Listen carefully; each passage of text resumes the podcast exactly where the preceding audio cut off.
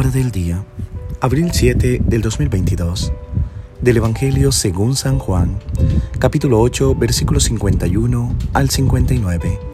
Escuchemos. En aquel tiempo, Jesús dijo a los judíos, Yo les aseguro, el que es fiel a mis palabras, no morirá para siempre. Los judíos le dijeron, Ahora ya no nos cabe duda de que estás endemoniado, porque Abraham murió y los profetas también murieron. Y tú dices, el que es fiel a mis palabras, no morirá para siempre.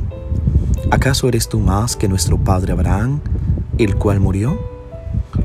Los profetas también murieron. ¿Quién pretende ser tú? Contestó Jesús, si yo me glorificara a mí mismo, mi gloria no valdría nada. El que me glorifica es mi Padre, aquel de quien ustedes dicen, es nuestro Dios. Aunque no lo conocen, yo, en cambio, sí lo conozco.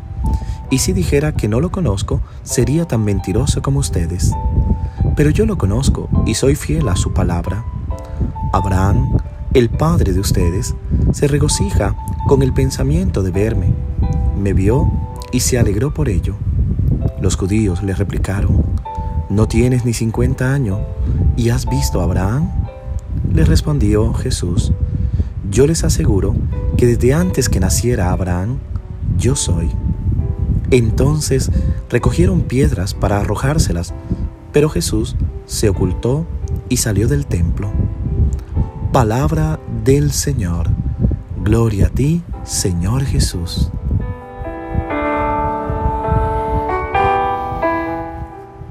¿Qué tal mis queridos hermanos y hermanas? Deseándoles que la bendición de Dios descienda sobre ustedes, sobre sus vidas, sobre cada anhelo que guarda tu corazón. Hoy oro muy especialmente por la ciudad de Barranquilla en su cumpleaños. Que Dios bendiga abundantemente esta, pequeña porción de tierra que hace parte de Colombia. Bendiga a sus habitantes, nos libere del mal que a veces azota en la delincuencia, en el peligro que hay en las calles. Que el Señor nos conceda paz, tranquilidad. Que el Señor nos acompañe en cada momento de nuestro existir.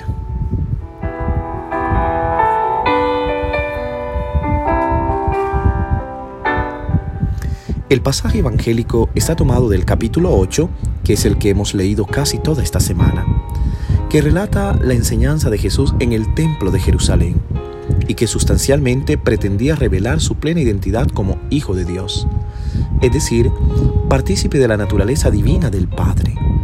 Enseñanza que suscita la reacción de los fariseos, pero también una primera adhesión de fe por parte de muchos, que lo seguían y escuchaban. También deben recordarse que todo el capítulo está marcado por la continua referencia a Abraham como el padre del pueblo de Israel.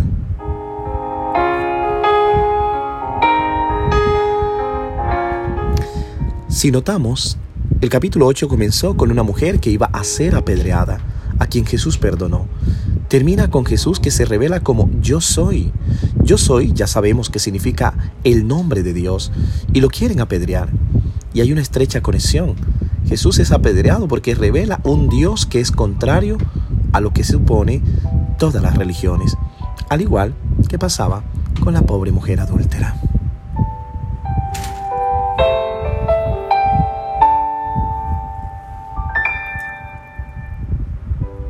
En verdad, en verdad os digo, el que guarda mi palabra no verá jamás la muerte, lo que constituye un llamamiento extremo de Jesús a sus interlocutores para que se abran a la escucha y a la fiel observancia de su palabra, que garantiza escapar de la muerte. Modelo de esa escucha obediente es Jesús que siendo hijo, conoce a Dios, acoge y observa su voluntad. El Evangelio de hoy, Jesús es claro, el que guarda mi palabra no verá muerte para siempre. La vida eterna realmente existe, sin mentiras. Jesús es la verdad y sabemos que la verdad no miente.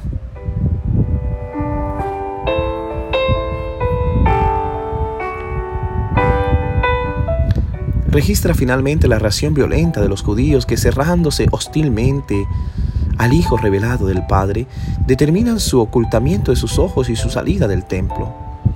Teniendo en cuenta el contexto litúrgico cuaresmal, Y una vez leído simultáneamente con los demás lecciones bíblicas proclamadas hoy, el pasaje evangélico tiene como punto de apoyo la figura de Abraham que el mismo Jesús presenta como prototipo y padre de todos los que acogen su palabra y por lo tanto realicen también ellos la obra propia de Abraham, la fe.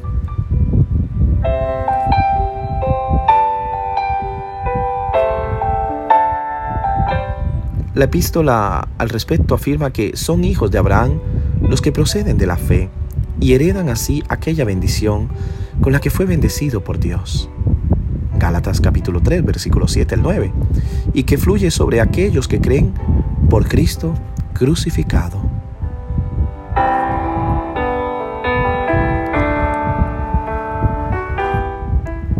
Es Él, en efecto, quien con su cruz nos libra de la maldición debida a la incredulidad y al pecado. En la hora de la cruz, el Señor Jesús se ofreció a Dios como intercesor en favor de los hombres sobre los que, como ya sobre Israel, a pesar de haber sido liberado de Egipto, reposa la ira de Dios. Su intercesión, sin embargo, a diferencia de la de Moisés, en favor solo del pueblo de Israel, concierne a toda la humanidad que ayer como hoy por desgracia no tarda en desviarse del camino indicado por Dios.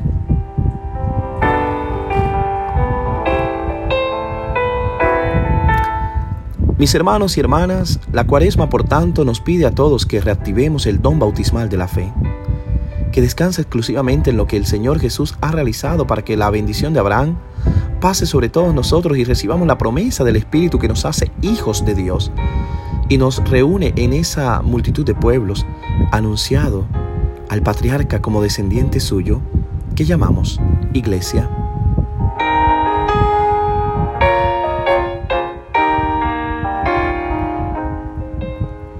Por eso estamos exhortados a hacer las obras de Abraham, que consiste en una verdadera escucha de la palabra, en su cordial acogida capaz de traducirse en fiel observancia y obediencia la Eucaristía Dominical es el lugar privilegiado de la experiencia que sin embargo espera ser concretamente prolongada en la vida cotidiana. Es allí en cada Eucaristía donde vivimos este gran encuentro de alimentarnos de la palabra, pero también del pan eucarístico. Es allí donde vivimos la observancia y la obediencia en el que se revela el gran amor de Dios en el altar, por medio de los ministros.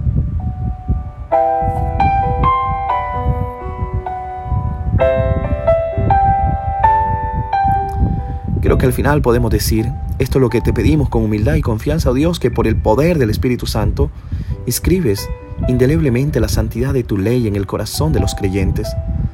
Concédenos crecer en la fe, la esperanza y el amor, porque siempre conformes a tu voluntad, que no sea dado un día para obtener la tierra, que no sea dado un día para obtener la tierra de tu promesa. Amén.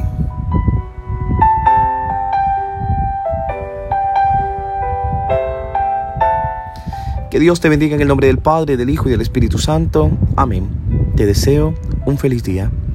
Te pido, rezas, reza por mí y por todos aquellos quienes lo necesitamos.